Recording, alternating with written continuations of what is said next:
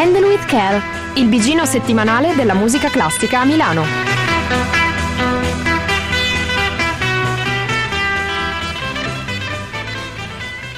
Giovani radianti radiosi, radioascoltatori di Radio Statale, sono le 21 esattissime e come al solito io sono Silvia e sono in compagnia di... Non c'è Tito? nessuno. di Siamo, nessuno, siamo. mi dispiace. Ciao, buonasera Francesco. Chiara che è entrata Aurora. Uhu. perché eh, insomma qui il lavoro ferve sempre e noi non siamo sempre pronti ad andare in onda no vabbè sto È scherzando vero, siamo sempre prontissimi. Non è vero, non è vero, hai ragione, siamo sempre prontissimi, prontissimi a partire con un'altra puntata, altri come al solito tanti concerti questa settimana, tanti appuntamenti di cui parlare, spazieremo tra un sacco di repertori come ogni puntata d'altronde. Però è una puntata in cui facciamo rima. Ah già giusto, Oddio, scusa. no. Per chi No, se lo lo sta dicendo. La sta No, dicendo, no, non la la dico, sta dicendo in pubblico. Cioè, magari qualcuno non se n'è accorto, Fra, non dobbiamo per forza stuzzicarli. No, è bello. Dai, dilla. Tristezza. No, no, no, vabbè. eh, A pacchi, Vai, come vai. direbbe Silvia. du fai de Bussy. Eh, E qui mi fermo. vabbè. Io continuo a volere il tasto, il tasto suicidio. Ci sono delle volte in cui serve. Sì. Eh, ma tanto lo gestisco io quel tasto. Ehm, comunque. a proposito di Debussy, appunto, eh, alle 22 ci sarà il nostro solito approfondimento Listen Shout e avremo un ospite che è Alessandro Nardin che ci racconterà di un suo nuovo libro, Debussy l'esoterista, sulle tracce del mistero. Insomma, non è il titolo di un giallo, eh, come potrebbe sembrare. Ehm, Anche perché appunto- sennò glielo smollavamo a Sal. Esatto, sette. infatti alle 7 ave- avrebbe sbagliato orario. No, è un libro appunto che parla di questo lato della, del- della produzione della vita del- di, di Debussy. E insomma, ce lo faremo raccontare un po' da lui perché effettivamente è un po' un argomento in cui io almeno non mi sento molto sicura e quindi cederò la parola. Aspettiamo volentieri. Cos'è che è. Debussy e l'eroismo? Esatto. E l'erotismo? E l'erotismo. Eh, detto questo, direi di partire subito con, ehm, con la musica. eh, quindi passiamo a qualcuno che in realtà conoscete già, nel senso che lo sentite sempre. eh, Anche in questo momento. Esatto. E ce l'ascoltiamo. Però non è lui. Non è lui. Eh, vabbè, comunque. Cioè, c'è- è lui, ma non è lui. Eh, infatti. Insomma, incominciamo a detappetinizzare il nostro Satie e ce lo ascoltiamo.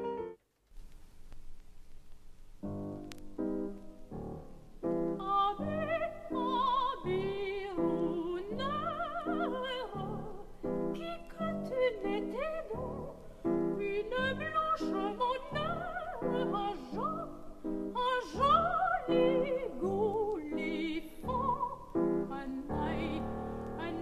la son pépère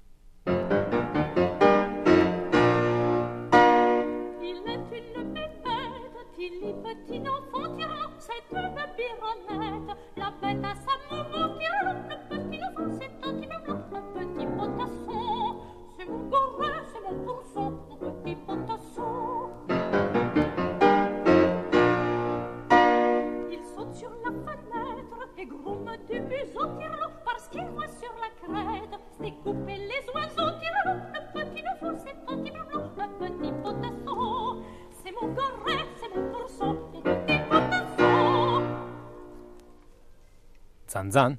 Ed è, l'abbiamo elevato.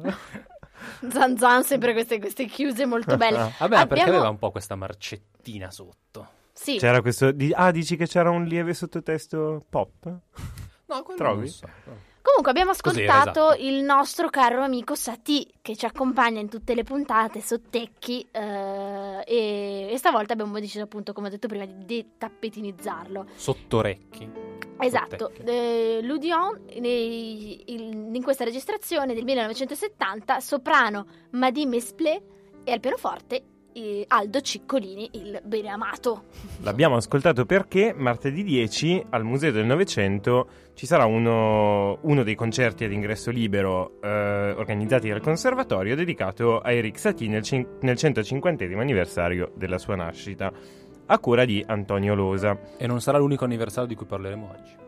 Un sacco di Eh, sì. anniversari oggi. Eh, oggi insomma ricorrono Eh, sì, in questa... ne- ne- questi nel pe- concerti. L'almanacco di Handel with Care. Tito, dici. Questo che- questi che abbiamo ascoltato sono la serie dei Ludion. Ludion, sono andato a cercarmelo, e è la parola francese che descrive i galleggianti di Cartesio, che sono quegli affarini di vetro che stanno dentro quelle campane tubolari, sempre di vetro, Sì, piene d'acqua, che, vanno su e vendono- giù, no? Li vendono Che nei segnano la negozi. temperatura. E la pressione, la pressione Ah. atmosferica. Io pensavo fossero solo una cosa decorativa, li vedo sempre, sai quei negozi Sì, sì. che vendono ehm, oggetti tipo regali che, f- che compri a gente cui devi fare un regalo ma non sai Articoli cosa da- regalargli. articoli da palle regalo. di neve. Esatto. con- Esatto. No, le palle di neve no.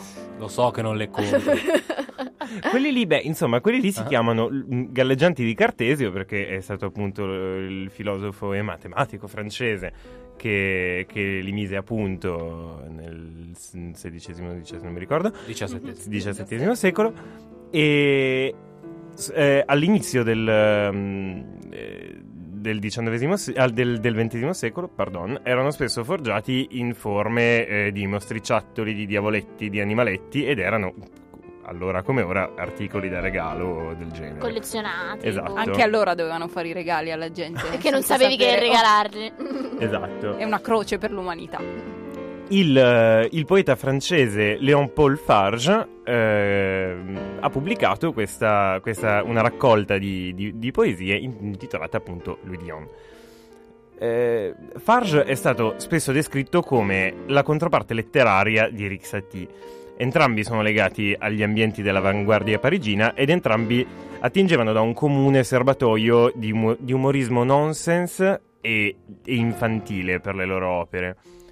Si incontrano e si innamorano, artisticamente parlando, durante la Prima Guerra Mondiale, quando il compositore entra a far parte dei Potassons, il circolo artistico degli intimi di Farge, che si riuniva eh, presso la libreria di Madame Monnier a Parigi, che diede un'eccentrica definizione del rapporto fra i due.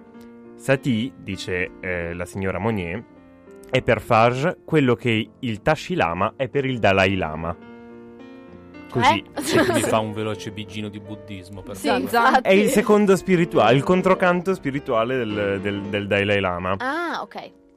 Farge pubblica i Ludion, che sono una- appunto una raccolta di otto brevi poesie, su, eh, sul giornale stampato proprio da Madame Monnier nel marzo del 23.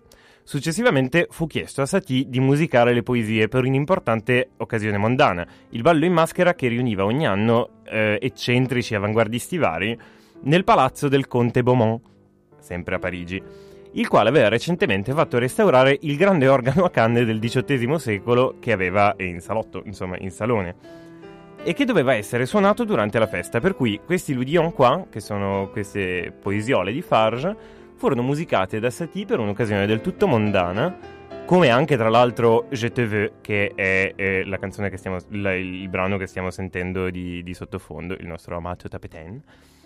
E, ed erano, rappresentavano quindi un divertismo per, per voce e organo. Che è un po' strano. Che è abbastanza strano. per voce Che organo, gran no? divertismo. Infatti, Ad una festa in maschera su questi testi nonsense. Pazze cose. eh, insomma, era la festa mobile, no? No, comunque, tra l'altro sono boh, suonati dall'organo, ci, non so, mi sembra... A me viene un brivido lungo Sì. la schiena solo a pensarci, però sicuramente era una mascheratura anche musicale, perché altrimenti boh, non me lo spiego. Sì, sì, sicuramente Cioè. sì. Ci si divertiva con poco. Sicuramente si saranno divertiti, dai, però. Pensa che Sì, sono, ridere. sono splendidi come, come pezzettini. Sono quindi- carinissimi. Ehm, detto ciò, che facciamo? Andiamo Ricordiamo, avanti? abbiamo già detto sì, tutte le, le info del concerto. Sì, le abbiamo già dette. Sì, l'abbiamo detto. Tra l'altro Perché ricordiamo la che... Novati manda le mail co- che assicurandosi che si sappiano tutte le informazioni. Eh, che Eh, certo. E quindi, tra l'altro il martedì il Museo del Novecento è gratuito, quindi finito il concerto si può fare il giro. Come vi abbiamo prontamente sale. suggerito Eh. settimana, anche settimana scorsa. E come vi ricorderemo la settimana prossima, Esatto. probabilmente. Ragazzi, andiamo avanti a farci un altro ascolto. Probabilmente, forse, chissà, riconoscerete quello che invece vi faremo ascoltare adesso, perché è una roba piuttosto famosa.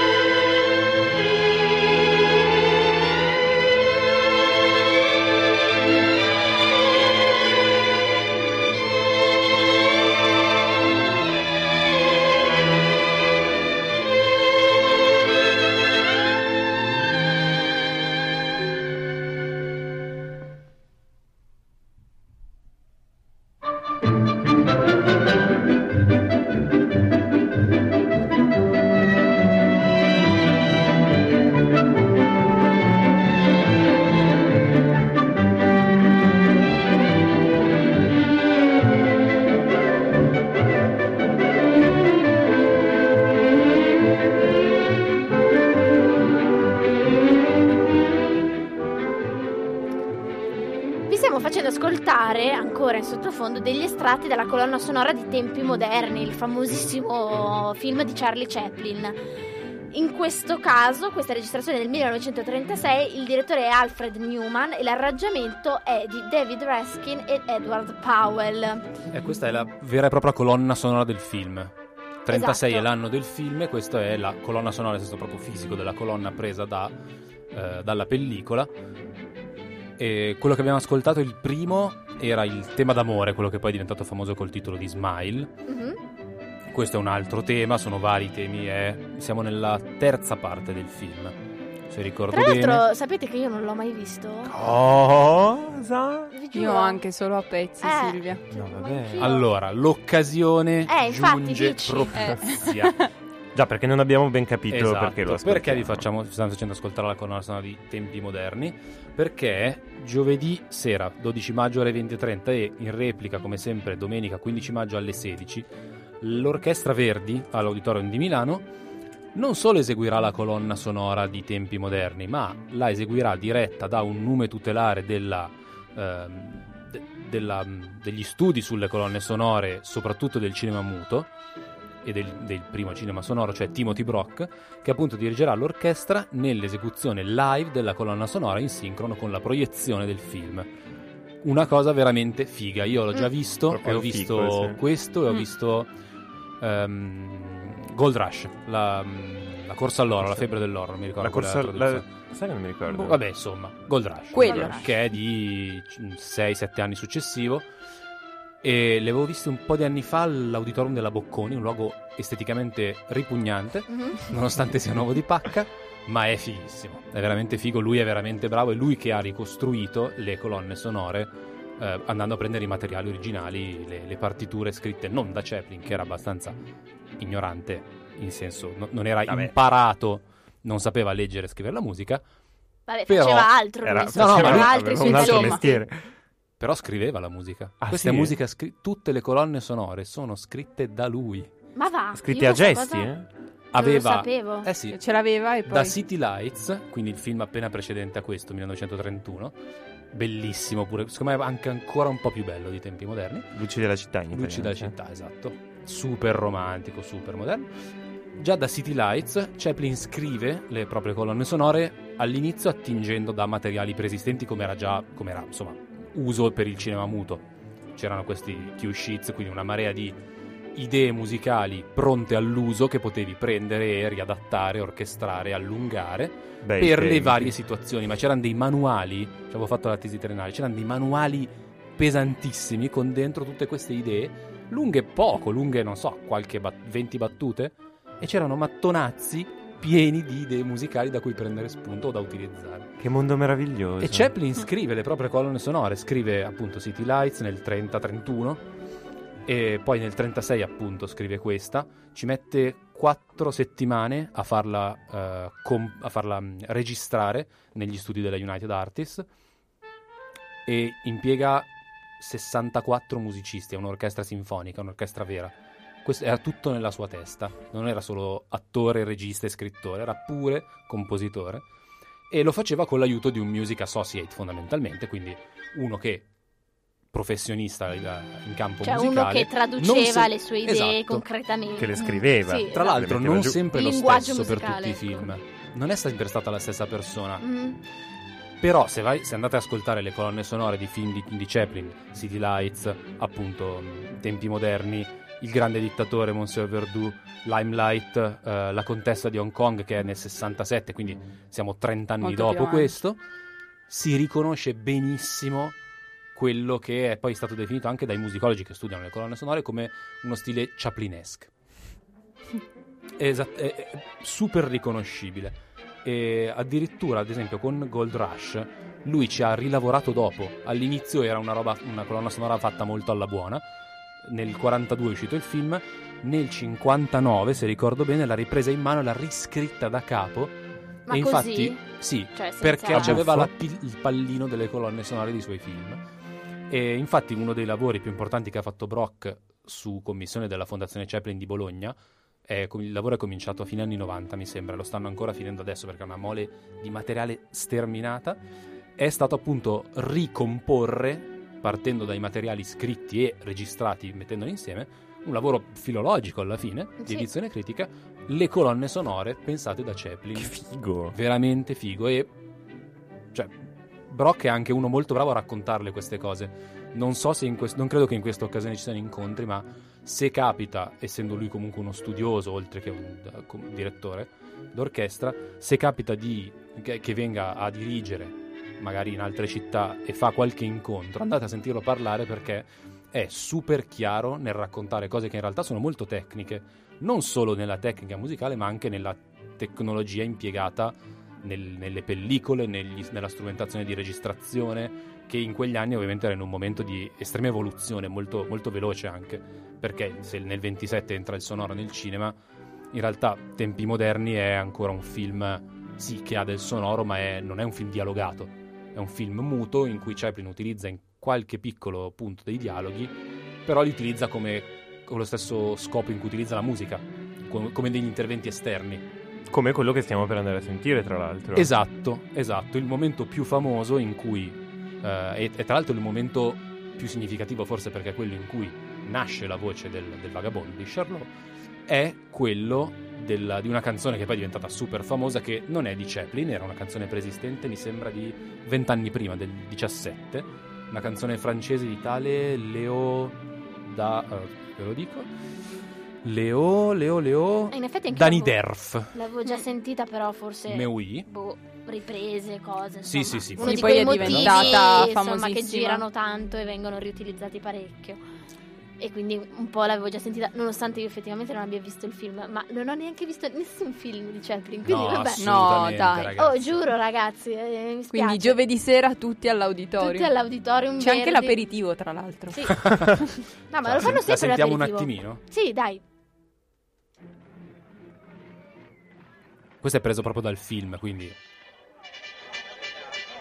Bravissimo, grazie. C'è un po' di melina. Cioè, vabbè, la, la scena non stanno a raccontarvela comunque.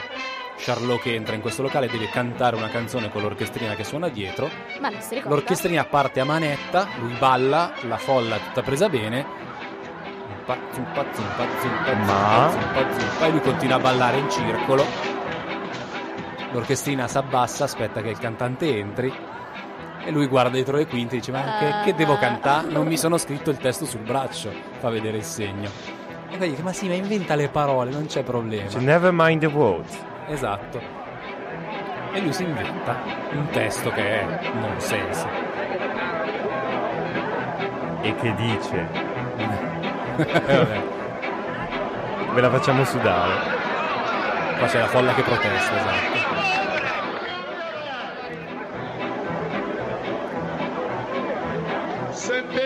Bella giustadore, je notre soccorfore, je notre citavore, je la tu la ti la tua.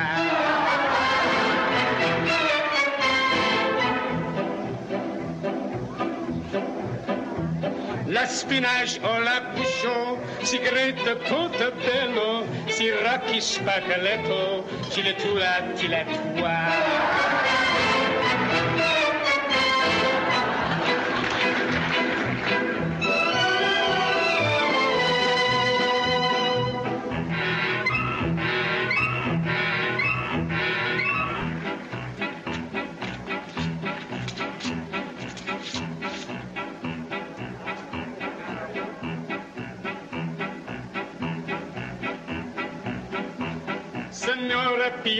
Pilassina, voulez-vous la teximite?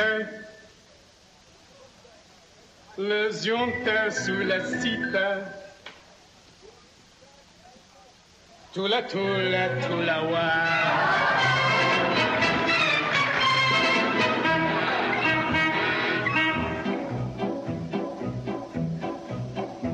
Ça monte si l'amour. La sontia sopravvora, Een zoontje, comme sœur, j'ai la peau de à toi.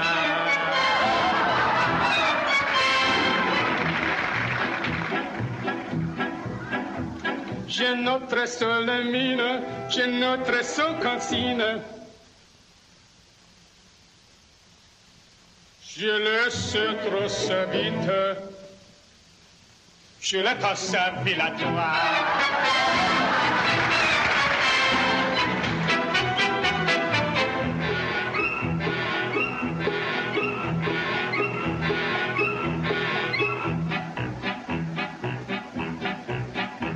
C'est mon très seul sentin, tu vois seul l'autre bonheur. Les anges chassis qu'attendent Tra la la la tra la la. Dai, l'ha portata a casa, Charlotte. Lulla lulla lulla la. L'ha portata a casa inve- con anche i momenti di silenzio in cui non si capiva bene cosa, cosa stesse cantando, cosa la folla si aspettava da lui. Comunque questa è la prima volta in cui in un film di Chaplin lui fa sentire la propria voce. Lo sentirete eh, alla Verdi questa settimana in auditorium e gli appuntamenti, cioè gli orari sono sempre quelli. Il giovedì. Giovedì eh, alle 20.30 e domenica alle 16. Venerdì non c'è? Non c'è. No. Non c'è? Eh, che strano. No, ci sono ancora posti per entrambe le sere. Ho controllato oggi perché mi interessa andare. E, mm, vi dicevo prima, è una serata di anniversari. Infatti, questa proiezione è una proiezione speciale che è nel- perché è nell'ottantesimo anniversario della prima proiezione, 1936. Quindi compleanno anche qui. Eh, una piccola curiosità: la protagonista, Mhm. la, la vagabonda, poi in realtà non è tanto vagabonda quanto Charlot, a parte bellissima, Paulette Goddard, che c'è anche nel Grande Dittatore, Ovviamente ebbe una relazione con Chaplin che si sapeva che non se ne faceva scappare Ah, in ah, mezzo. ah, davvero? Ma soprattutto vi stupirà sapere che ebbe una relazione anche con Gershwin. Ah. Attenzione. Eh, bravo. Gershwin, tra l'altro, però era bruttarello, eh. Però era affascinante. Vabbè, Eh, rispetto ad Beh, altri. pure Charlot non è che sia proprio un bel eh. Beh, uomo. insomma, Cioè, però No, Charlot secondo me invece Chaplin non era mica male. Esteticamente. un po' tappetto, Porca però, miseria. Vabbè. Comunque. Vabbè, comunque- però degli occhi. Mamma mia. Comunque, eh, quindi, eh, momento gossip l'abbiamo fatto pure. qui- Ci direi- sentiamo la settimana prossima con nuove notizie su Alma Mahler.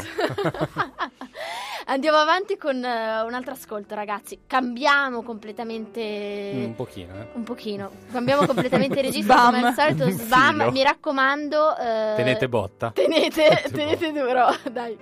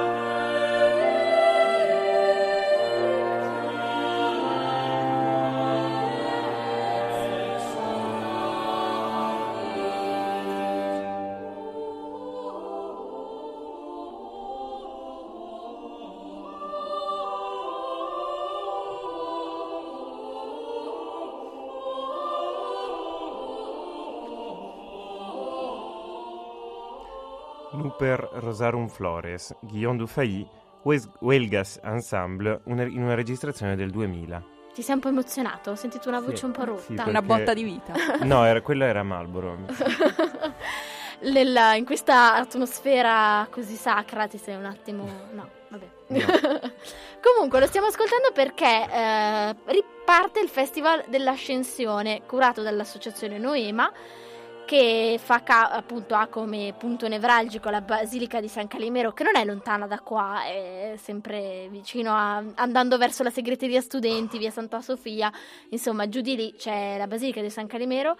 Ehm, domenica 15 maggio alle 21 ci sarà l'appuntamento con eh, questo ensemble vocale che si chiama Odecaton.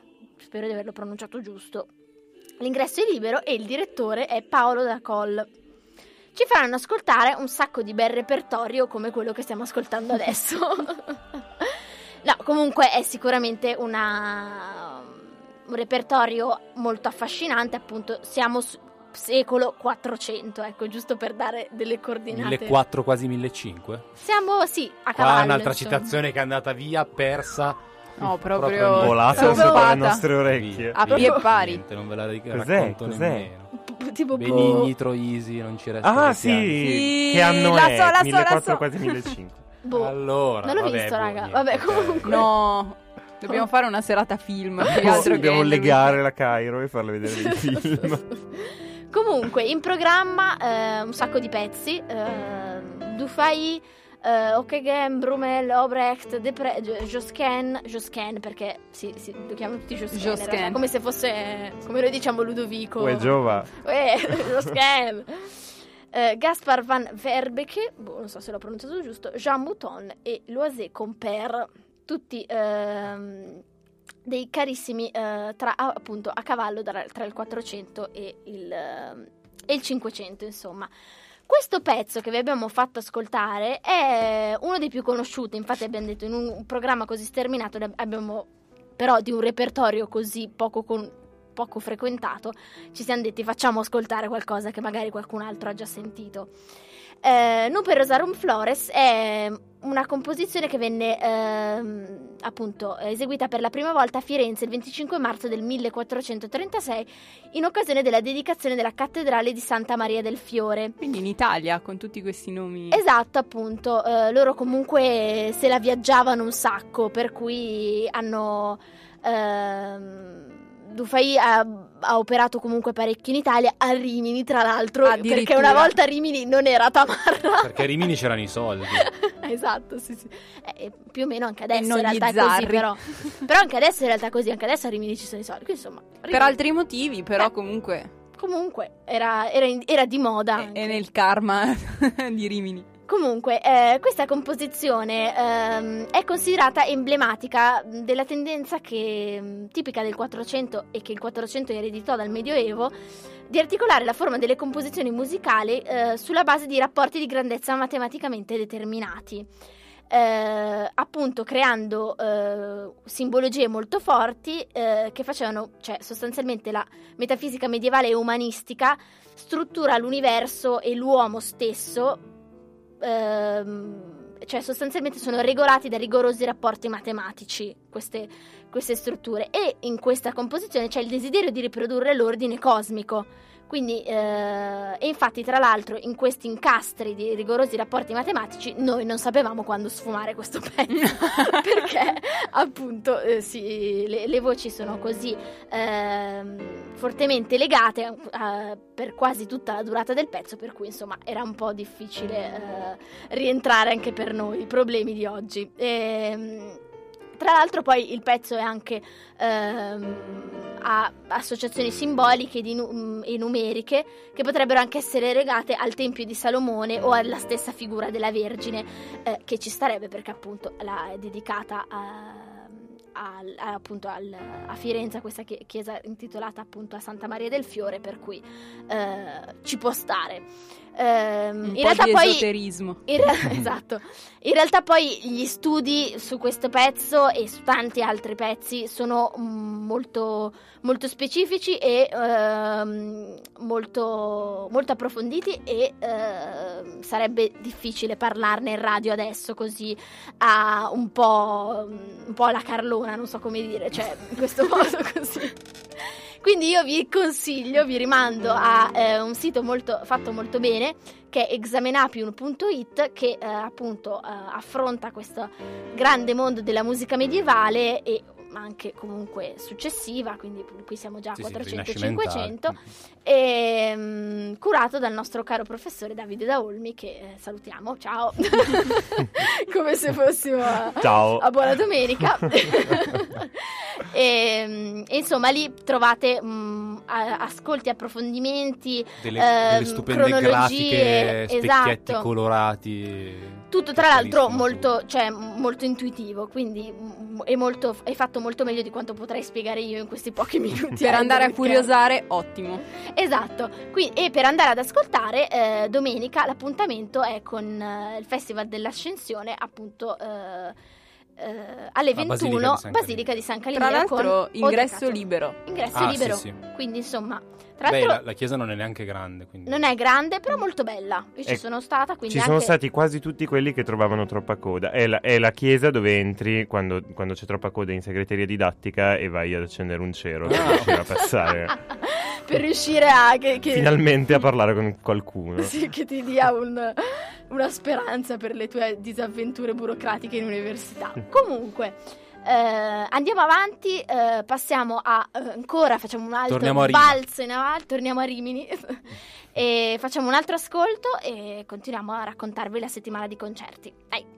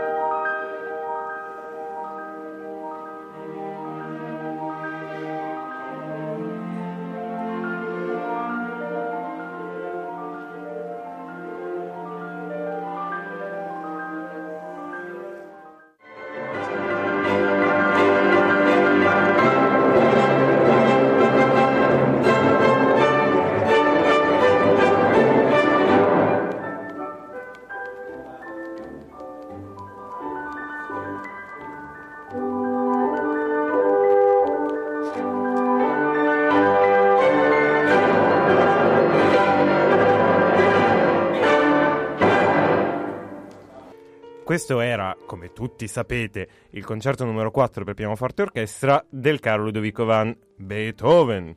Era un riassunto, diciamo così. Esatto, era, sì, era Però un pezzettino, Zanzan ci stava anche ovviamente. qui alla fine. Zanzan. Sì. Eh, infatti, perché per- partiva quasi dall'inizio, arrivava alla fine.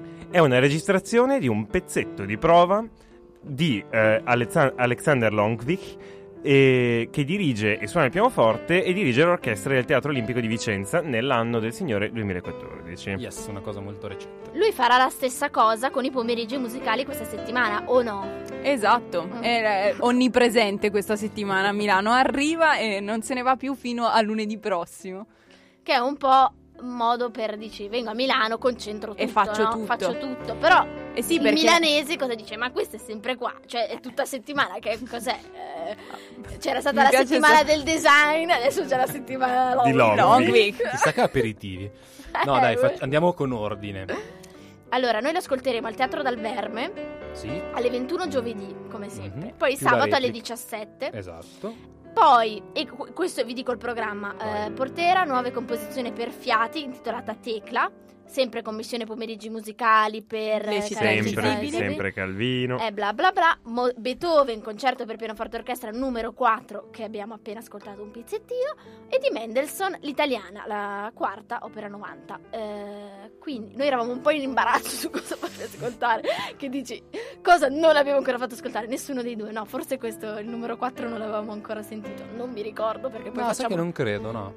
Eh, facciamo Por- sempre ascoltare Beethoven. Però. Invece Portera, sono andato a ascoltarmi qualcosa, non è niente male. Bene, Il quindi, bravo Andrea Portera quindi ce, lo possiamo, ce lo possiamo andare a sentire. Sì, sì, sì, sì. Va bene. eh, è godibile. Non Poi- abbiatene paura. Meglio di Beethoven. Av- là là. Occhio. Eh, l'ha detto Francesco. No. Eh,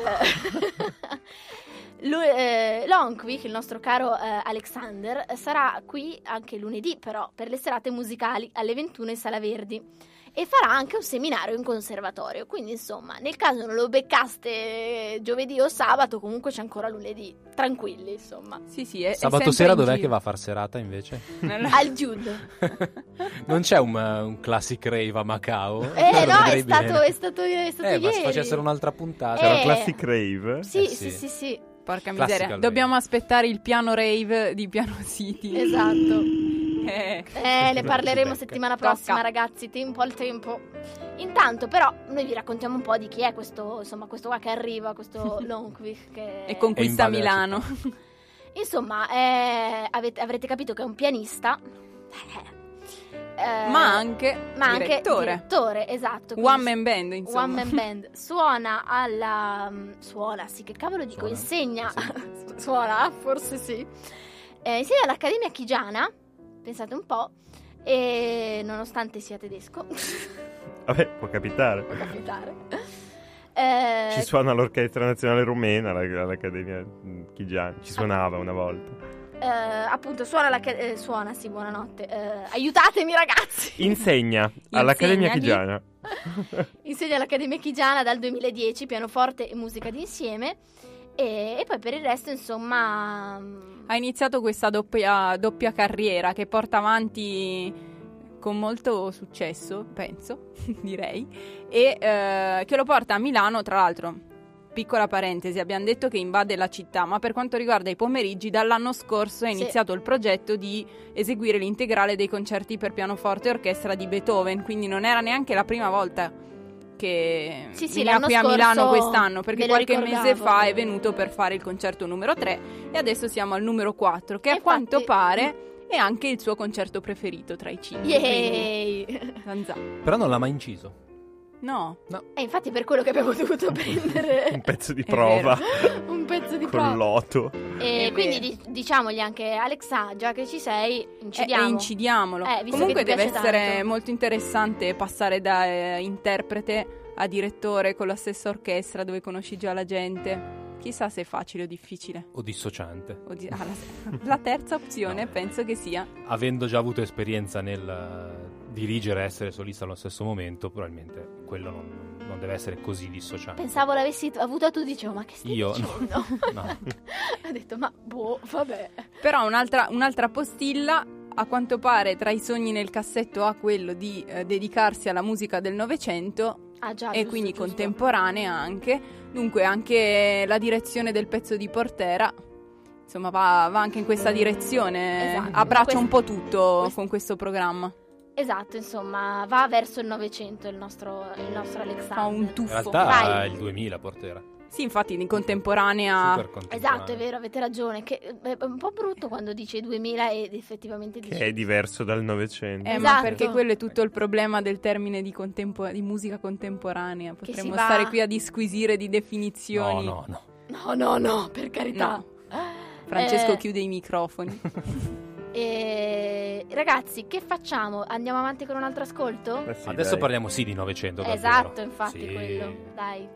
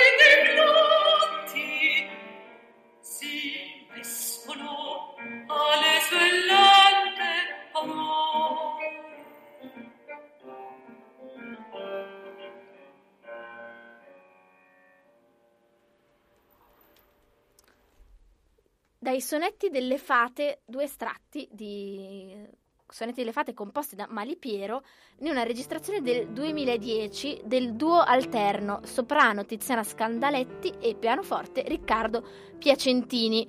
Eh, una delle poche registrazioni di questi pezzi perché abbiamo fatto un po', un po' fatica a trovarli, però eh, sono dei pezzi veramente molto belli e molto, molto insomma, Suggestivi. Esatto, sì, cioè eh, appunto questo mondo delle fate che un po' Sognante, un po'. Insomma, Esatto, Si insomma, lasciano ti ascoltare. proietta in un mondo Che magico. non è proprio un complimentone. Si lasciano ascoltare. Si lasciano ascoltare. Vabbè, se voi la dovete prendere nel modo brutto della cosa, Ma no, della perché io stavo questione. per dire, ma forse è un mondo così sognante per anche i testi a cui si attacca Vabbè, ma se tu mi vuoi subito bruciare tutto, ma io non lo so. Tu guarda. Spoiler! No, infatti, evitiamo spoiler. spoiler e Ecco. partiamo dai dati. Con ordine. Con Quando ordine. si potrà ascoltare questa, questo cameo Questa meraviglia. della, della lirica italiana? Venerdì 13. Toccate fer, non lo so, fate quello che volete. Urca, venerdì 13. Venerdì te- però è peggio venerdì 17. E poi le fate, Eh, le venerdì 13. Com'è- come sono le fate, scusa? No, le streghe, cioè le fate. Sembra più un moscerino Vabbè. schiacciato, vabbè. Venerdì 13 alle 17.30, Museo del Novecento, ancora con i concerti del conservatorio al museo, quindi a ingresso libero, per il secondo appuntamento de- del Master in Lirica da Camera, in Lirica da Camera, di cui abbiamo già parlato la scorsa settimana, se non sbaglio. No, Sì, Sì, sì, sì, Sì. settimana scorsa. sì, esatto. sì. Questa volta la, mm, l'appuntamento è sui diversi volti della prima avanguardia italiana, quindi dedicato alla lirica da camera italiana, con una presentazione sempre di Guido Salvetti e ehm, si ascolteranno i sonetti delle fate di Malipiero, di Petrassi, I colori del tempo, Autunno, un mattino, di Ildebrando Pizzetti, l'uomo dal nome più bello del mondo, Esatto. i pastori e tre sonetti del Petrarca per chiudere poi con Alfredo Casella tre canzoni trecentesche. Esecutori vari. Esatto, insomma, sì. comunque allievi del master, insomma, di questo Sì, allievi del conservatorio che tra appunto hanno fatto e- sto master. Esatto, e cantanti.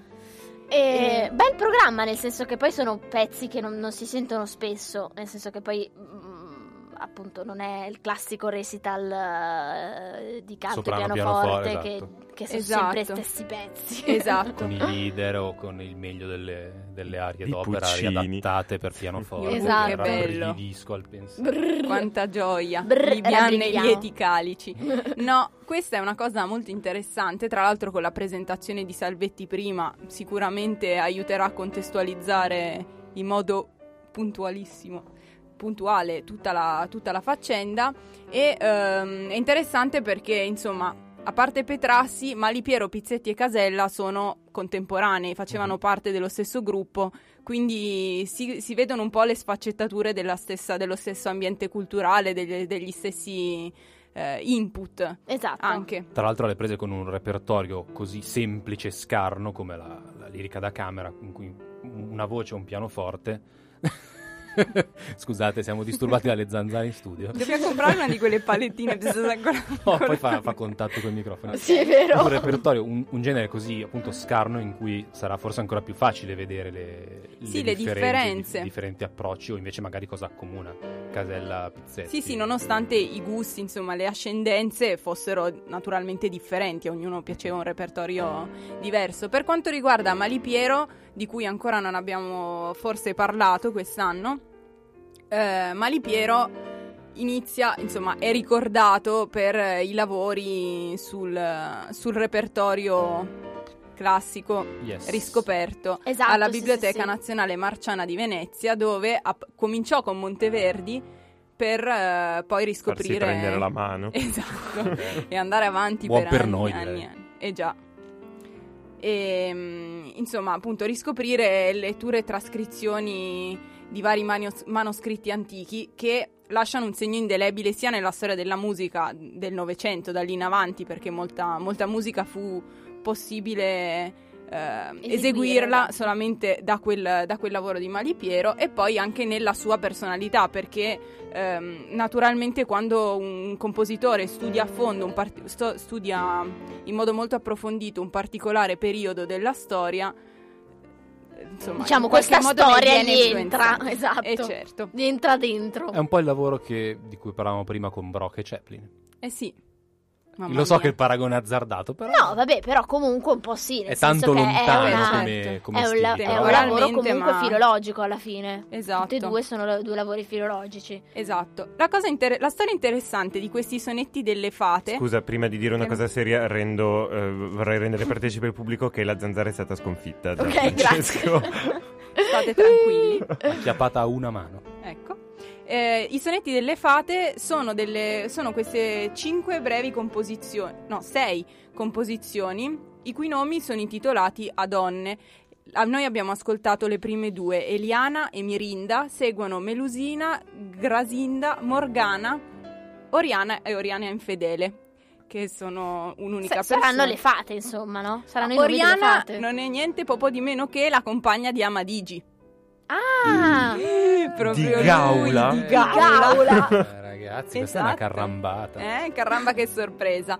Questi testi eh, sono di Gabriele D'Annunzio. Infatti, tra Malipiero e D'Annunzio mh, ci sarebbe un po' un discorso a parte da fare, perché D'Annunzio collaborò molto con i compositori di que- Intanto boh, si sghignazza, Ma ma vabbè. vabbè, andiamo avanti. Assolutamente. Collaborò molto con, eh, con questo gruppo di compositori e in particolare i sonetti delle fate di Malipiero sono del 1914, ma già nel- dal 1910 Malipiero, con l'aiuto del pittore Mario De Maria, era andato a cercare D'Annunzio perché voleva a tutti i costi chiedergli il permesso di poter musicare questi sonetti e quindi lo piantona sotto l'hotel. D'Annunzio probabilmente era- stava sperperando il suo patrimonio. Sì, infatti no- eh, non vogliamo sapere mm, Vendeva cosa cava- stesse facendo. comprava cavalli invece di pagare il collegio della figlia. si cose toglieva così. le costole, insomma. Cioè, per una volta che non sono io a tirare in ballo certe È cose. perché te lo leggevo, avevo una nuvoletta di fianco. E ehm, appunto, a quanto pare c'è questo, questo piccolo siparietto in cui si racconta di Malipiero che va sotto l'albergo di D'Annunzio, fa salire l'amico che, che conosceva meglio D'Annunzio e che quindi era l'unico che suo poteva- aggancio. Esatto, l'aggancio, il pittore che poteva convincerlo a, a chiedergli il permesso per poter utilizzare i suoi versi per musicare questi sonetti, che verranno musicati, la cui esecuzione avverrà poi quattro anni dopo, nel 1914, a Parigi, in un concerto di opere di giovani autori italiani organizzato da Casella, eh, che appunto faceva parte sempre del- dello stesso gruppo. Il, ehm, il connubio, il rapporto con D'Annunzio non termina qui, anche perché D'Annunzio si pone a protettore anche delle- della pubblicazione delle opere di cui parlavamo prima, Monteverdi e tutti gli altri, e in qualche modo li sovve- sovvenziona anche il lavoro filologico di questi compositori. E ehm, Malipiero ci riproverà più avanti chiedendogli un altro testo da musicare che D'Annunzio insomma lasciava un po' Non voleva. non voleva proprio dargli, alla fine glielo dà, ma in realtà l'aveva già concesso a un altro compositore, quindi il povero Malipiero non se ne fa nulla. Ora mi sfugge il titolo di quest'altro componimento, però insomma c'è stato un po' Beh, non questo poteva rapporto. metterlo in musica anche lui. Non era un'esclusiva, però insomma. Eh, ma no, aveva cominciato a lavorare, ma alla fine è andato. Insomma, è Gliel'han finito, bruciata. Esatto, è finito nel cassetto e Malipiero addirittura da più Vabbè, adulto certo, dice allora che sì. forse in fondo era meglio, È meglio così. così. Nessuno avesse ascoltato quel, quel breve Bravo, folgoramento. Esatto. Quindi ricordiamo questo appuntamento venerdì 13 al Museo del Novecento alle 17.30 con la lirica da Camera Italiana A gratis. a gratis. sì. Sempre. Ragazzi, è il momento di Lister Show. Sono le 22, abbiamo Uh-huh. terminato il calendario della settimana, parte la sigla più bella del mondo. Yay!